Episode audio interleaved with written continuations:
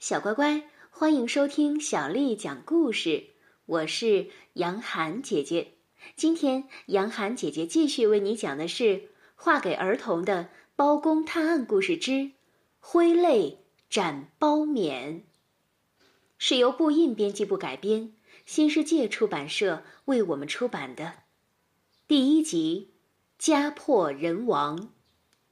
话说包公出任开封府尹，从此勤劳上朝，议论国政；退朝之后，则探访民生疾苦，公正办案，树立了一代良臣的典范，更受到了当今圣上仁宗皇帝的信赖，特别派他以钦差大臣的身份巡视南方五省。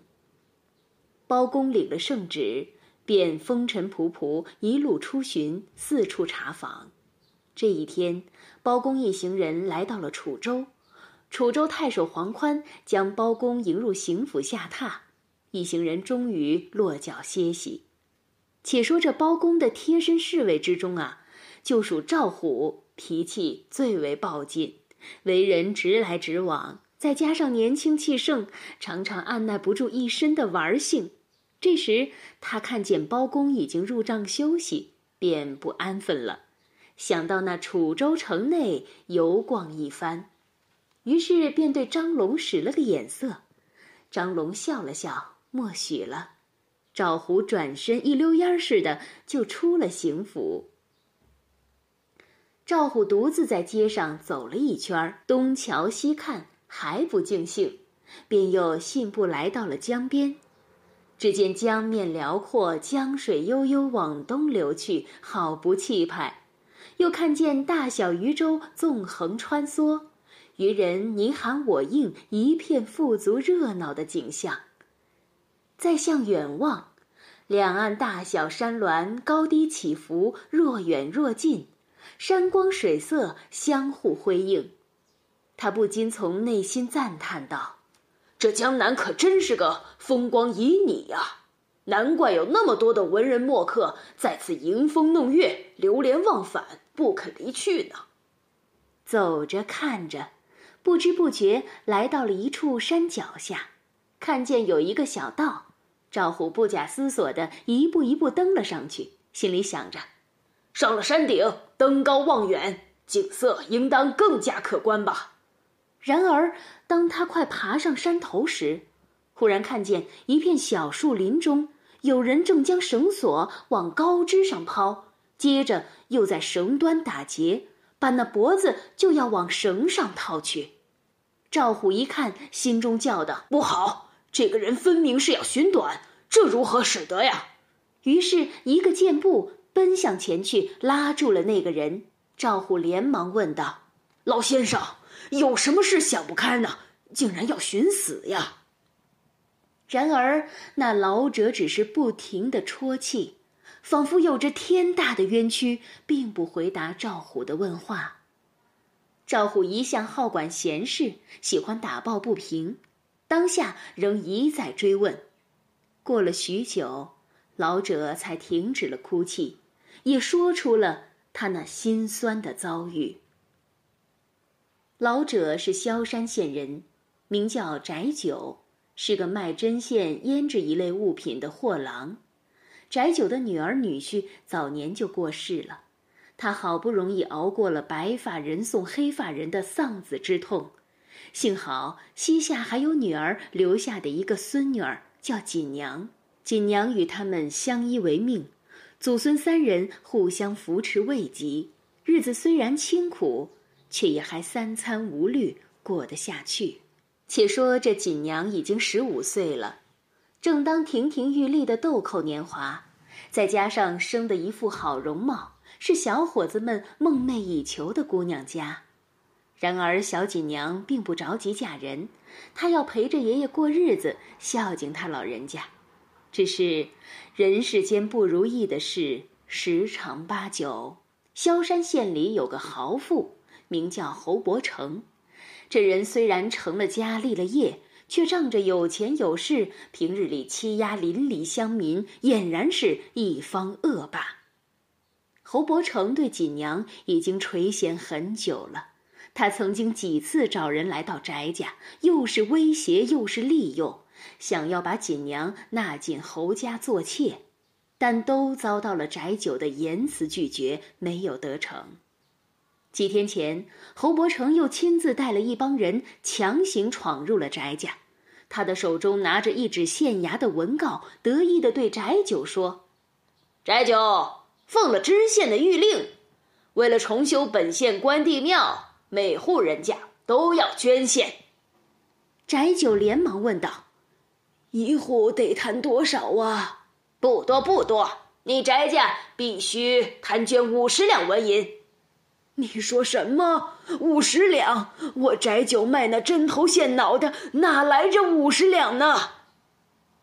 侯伯成当下就变了脸色，说：“五十两，一两都不能少，少了就是抗官。”翟九，难道你敢抗官不成吗？翟九被吓住了。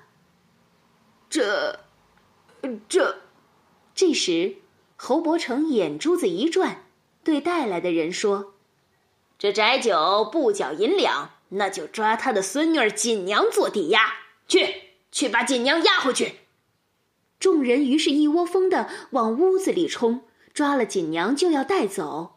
可怜这锦娘只是一个弱女子，反抗几下就被一伙壮汉按住，哭得泪水连连。翟九与妻子追了上去，想要抢回锦娘，却被几个壮汉一脚踢开。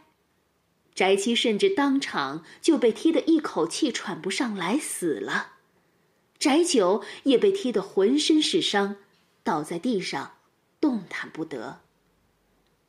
侯伯成眼见大事已成，便撂下了一句话：“翟九，限你三日之内筹够五十两银子，来我侯家赎回锦娘。”那口气硬的，仿佛他就是县官似的。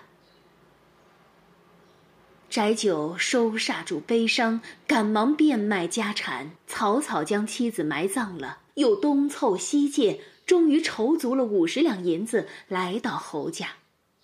侯伯成知道翟九拿钱来赎人了，可是他并不出面，只叫下人把翟九手上的银子拿走。过了一会儿，又叫下人出来传话说：“那锦娘昨夜一时想不开，已经投井自尽了。”翟九一听锦娘投井死了，一时眼前金星直冒，一口气喘不过来，晕厥了过去。等到苏醒过来。人已经在侯家门外了，这时候，他想到自己已经家破人亡，真是叫天天不应，叫地地不灵。一个人失魂落魄，茫茫然回到家里。几日后，听人说有个人称包青天的钦差大人包拯来了楚州，他连忙饭也顾不上吃，一个人披星戴月奔波赶来楚州。想要状告那侯伯成，害他家破人亡。然而一来到楚州，就听人说，据说这萧山县的知县包勉，正是这钦差大人包拯的亲侄子。这包家可真是一门二杰，不得了啊！翟九一听，整个人都懵了，心里想着。那包勉与钦差大人是叔侄关系，如今我向钦差大人告他的侄子，这官官相护，我还如何告得成呢？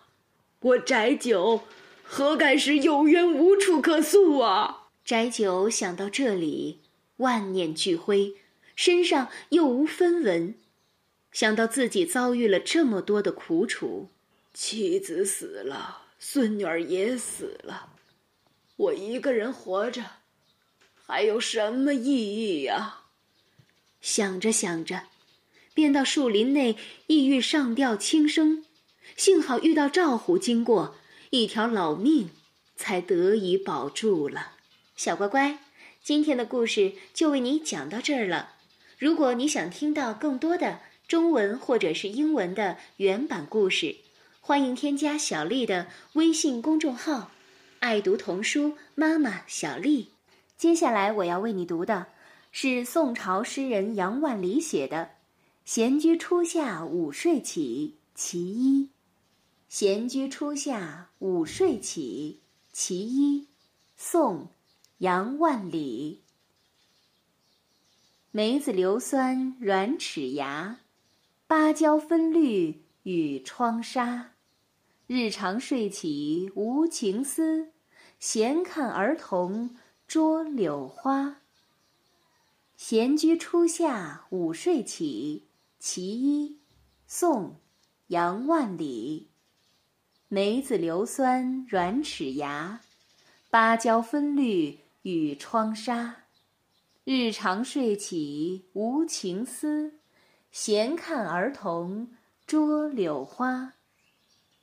闲居初夏午睡起，其一，宋·杨万里。梅子硫酸软齿牙，芭蕉分绿与窗纱。日长睡起无情思，闲看儿童捉柳花。小乖乖，晚安。